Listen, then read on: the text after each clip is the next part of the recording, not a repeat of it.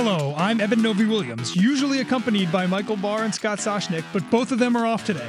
So we've done one better. We've got Ira Boudway, Bloomberg Businessweek reporter. Uh, Ira, thanks for pitch hitting with us. No problem. Thank you for doing this. And so let's talk about you know the biggest stories in the sports world right now, and and the one I want to lead off with. Michael Avenatti and Nike. Uh, for folks who who don't know, Michael Avenatti is now in part of an extortion lawsuit. You know, he's being charged with extorting the company, and as a result, you know, we're getting a lot of discovery in this lawsuit, and a lot of the things point to Nike potentially paying high school basketball player Zion Williamson, one of the names that, that's been thrown around, Romeo Langford, another one. Ira, do you feel deja vu here? I feel like, you know, it's it's the third straight year that we've been talking about legal discovery and a big shoe company paying uh, young basketball players. Yeah, I think it's going to keep happening, and I actually think Avenatti looked at the Adidas, uh, you know, implicated in that federal probe and said, "Hey, why not pull Nike into this?" Or at least that's one possible interpretation of, of what's going on here. So, and I think as long as we have the the system that we do have, uh, where these uh, kids are not allowed to reap any benefits uh, really directly, then then this is there's a gray market or black market, and and there's going to be constant uh, every year we're going to hear it. Yeah, it's interesting that uh, the NCAA kind of always seems to be in the crosshairs when we have these discussions. The the information that dropped last week in, in federal court, you know, it, these are kids that are high schoolers, right? We're talking about Zion Williamson and Romeo Langford when they're playing AAU basketball, and you know the the third the third person reportedly a, seventh grader, right? A 13 year old basketball player. Uh, so it does make me wonder if you know you know the, the NCAA and, and and the fact that college basketball players aren't compensated beyond their scholarships, uh, if this also needs to trickle down even below that, right? Yeah, I mean, if you look at if this is all working properly, right? These kids on these elite youth teams are going to get a few shoes and some travel you know, paid for, while their coaches get tens of thousands of dollars on the up and up from uh, Nike and the other athletic apparel companies. Everybody knows along the way that kids in junior high, high school, they wear what they see their friends wearing, what the what the best player on the on the AAU team, on the high school team is wearing. So that's valuable to these companies. Kids get nothing. Then they're supposed to wait at least a year, go to college, while their coaches get paid big money by apparel companies, and why the schools get big money from the apparel companies, and while the NCAA gets you know big money TV money, and they get nothing. And then when they're done with a year, then they can finally go cash in. And I think if you look at that, you think, well, this is how is this supposed to work? You know, how are we not supposed to have illegal channeling of money in this situation? What what I wonder watching all of this is is what is the best possible outcome for Nike at this point? Mm. Like how do how do they make this and uh, you know, is, do they think Avenatti's just going to go quietly? It doesn't seem to be his way. Like, how, what do you think for them is the ideal outcome? Yeah, so I mean, this is again the, the, the strange part about this is that it's all coming out of an extortion lawsuit. You know, right. Avenatti has been essentially accused by federal prosecutors of trying to extort Nike, and, and, and he has said that he was actually right, operating as an attorney uh, for a client right. of his who was an AAU coach. Um, the other federal investigation, the one that sent or uh, charged a number of Adidas employees, and, and they were given jail sentences, which they're now appealing. But but that federal probe is still ongoing theoretically. So I think there is still a question as to whether or not information that maybe comes in this lawsuit could eventually trickle its way over into that federal probe. Um, right. But you know, right now the the people in, in, these disclosures, these Nike employees, they have not been fired yet. They're still employed, and there are probably some some legal reasons for that as well. Um, right. But I also want. I mean, is there? I, I'm not sure if the public really cares about this. Any. I mean, I think there's among people who follow college basketball, there is now kind of an assumption that there is money changing hands under the table between shoe companies and college coaches and AAU coaches and parents and uncles and representatives. Um, it seems as though there's almost fatigue on this story, which is why I think you're not seeing it covered as much. Yeah, I think that is the, the truth about this. That that ultimately fans either think that you know what's wrong with this, why can't these kids get paid, or they think I don't care. It's wrong, but it doesn't bother me, you know. Uh, and so, in the end, I think for the NCAA, for Nike, this can just go on at a low level, and it's a kind of a cost of doing business, you know, and and they'll deal with it because uh, what people really care about is who is the next Zion Williamson, mm-hmm. uh, and and watching him play, uh, and and hopefully you know in their shoes.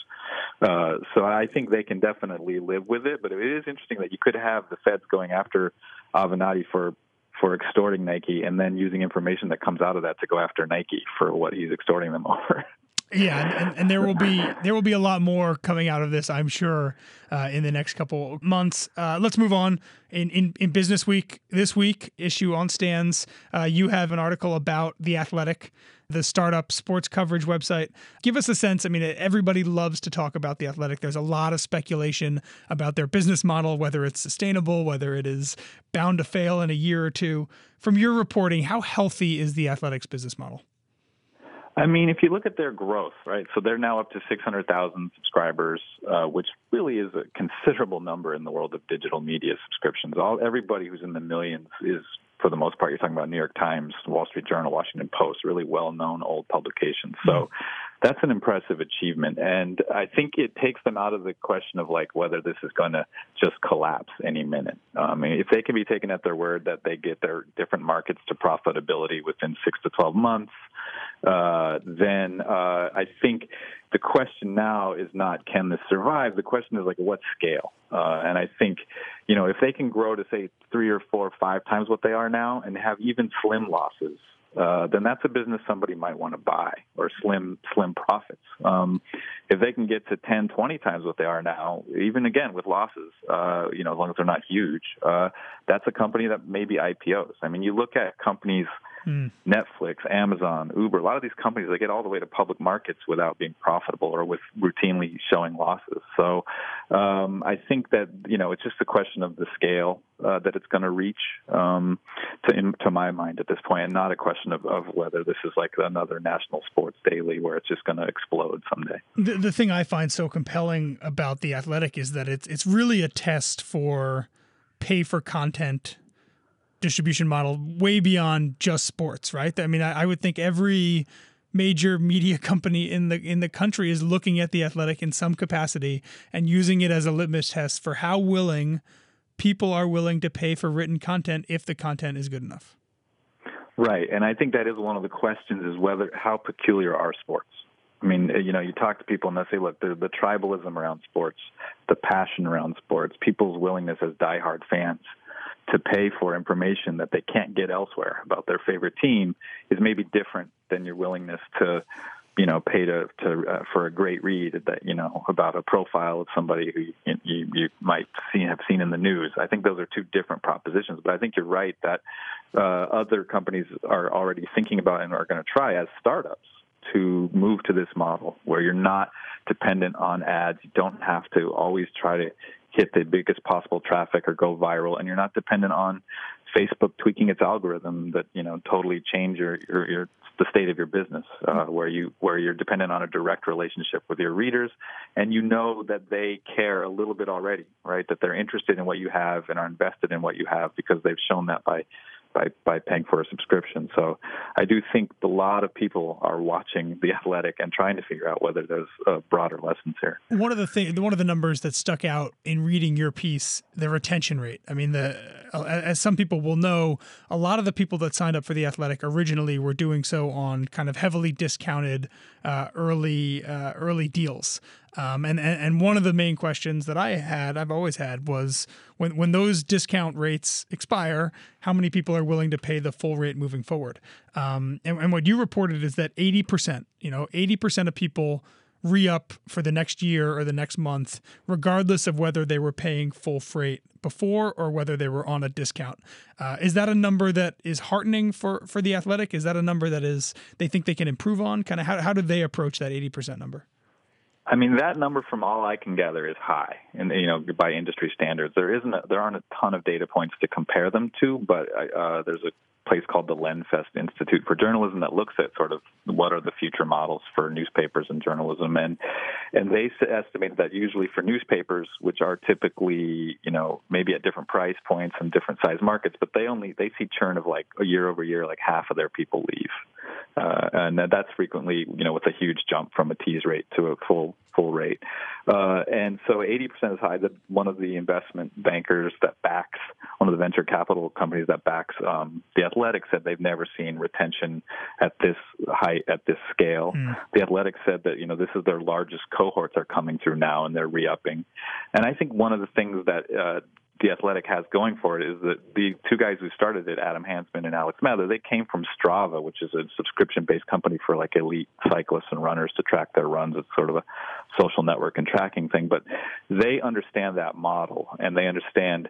So one of the things they do is they do have these teaser rates where you where you can pay less for a while, but they also have free trials that expire, and then you come in on the, on the full rate. And so basically, they've been able to get sixty-four dollars on average uh, from a year from from their subscribers, even though the cheapest way with a full boat subscription is sixty dollars annual rate.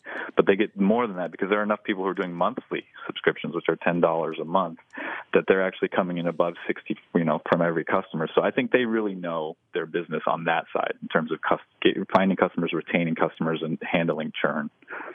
Speaking of retaining customers, let's get to our third uh, our third topic. Uh, an interesting one, actually. Uh, it has a kind of a, a sinister subplot. But a couple weeks ago, at an English soccer match in in Hull, uh, a soccer fan was essentially asked to leave a game at halftime because he had been texting on his phone and they were they were they were curious about what he had been texting. Uh, he didn't actually end up leaving, but it caused kind of a stir in England. Um, and the reason he was, you know, wh- the reason why security was suspicious of him is that there is, and and I know you've written about this before. Um, there is a tendency for you know sports betting syndicates or sports bettors to have people in the stands at sporting events who are sending information as soon as it happens, so that it can maybe beat the betting feed wherever their friend, their colleague is sitting, so that they can maybe make a little money real quick before the the markets adjust. Um, what did you think when you read this story? I mean, I think this is a whole fascinating world, and maybe not even just trying to front run the markets, right? But it also just might be somebody trying to get a, a data feed for settling up bets, and they don't want to pay for the official data. You've reported a lot on, uh, you know, these companies like Sportradar who just did their deal with the NFL for official data. Sort of what are the what are the alternatives if you don't want to use official data if you're a betting operator, right? And one of them is spotters, but I assume when they make these deals, when you know Sportradar makes a deal with the NFL, that part of that is that the, the league is going to take it upon itself to try to police that spotting. I don't know if that's written into these, but I would guess it is. Uh, and and then if you're a, a better you know, how is your bet being settled? Is it by a spotter? Because I think we've all been in at a game and suddenly realized we're not sure, we couldn't see what was going on, or we got distracted, or it's unclear what's happened. Like, are your bets being settled up by somebody just sitting there trying to punch in the info? I think this is a world that most people never even consider existing, even if you are a regular better. It's it's it's a wild. Uh, situation. And that argument right there, I think, is exactly the argument that Major League Baseball and the NBA are making here in the U.S. right now as they try to compel sportsbook operators, whether it's FanDuel or DraftKings or William Hill, to pay for their official data. You know, this is the alternative that they are kind of pitching, right? The, those those the people that aren't using official data are either getting it off of a, the fastest TV stream or radio stream they can find, or there's Ira sitting in the stands with his phone out, uh, saying, you know, corner kick for Manchester United, or you know, you know, penalty on uh, on Rashford, you know, etc. Um, I do wonder. I mean, there is I've seen estimates that there are uh, at least 20, maybe 20 or more people at every soccer game, fans in the stands, are, are people who are relaying, called courtsiding, as you said, or spotters, uh, who, who, are doing this at every at every English football game. That's a that's a crazy number to me. I think that's that, that's really interesting. And I also wonder how. I mean, clearly Hull messed this one up, right? It seems like this mm-hmm. fan was just texting his girlfriend or maybe telling you know a buddy what was going on at the game.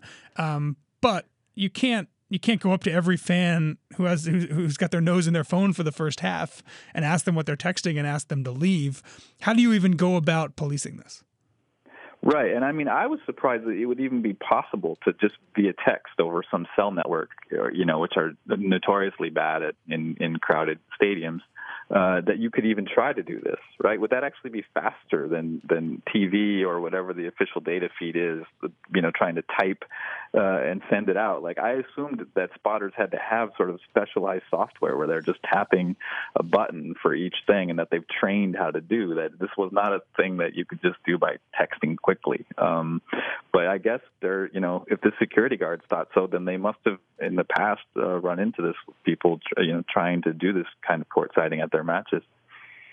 Yeah, I mean, I can't, I can't wait until this is something that happens at an NFL game or an NBA right. game, and, and this, I think, is, I think it, there's a good chance that it will, where someone might get kicked out if they are in fact doing this, and and and two, you know, this is a, to me a good example of kind of the other ancillary side effects that you may see as sports betting becomes a bigger deal in the U.S. and becomes kind of more normalized. That you know, th- these are now things that that people in venues need to worry about, whereas you know, last year at NBA games, probably not something that was really top of mind for for NBA teams. Right, and I think it's driven, like you said, by the by the companies, the data companies. This is what differentiates them. They have this live speed and accuracy, and potentially also, you know, more data they can get that no spotter could. You know, if the if the players are wearing tracking equipment, then that allows them to potentially move that data into betting markets, and this is what they need to to be able to charge a lot of money for this information. That's Ira Boudway, Businessweek reporter. Ira, you got to be careful. If you do too well on this thing, we're going to have you back more. All right, I'll, I'll, take that to heart. thanks, thanks for joining us. This is the Bloomberg Business of Sports podcast. I'm Eben Novy-Williams, along with Ira Boudway, filling in for Michael Barr and Scott Soshnick. We're here each and every Monday, Wednesday, and Thursday, exploring the world of money and sports. Join us again at the end of the week when we speak with Michael Schwimer, former MLB pitcher, who's got a business investing in baseball players and a business selling sports betting picks and download the show wherever you get your podcasts.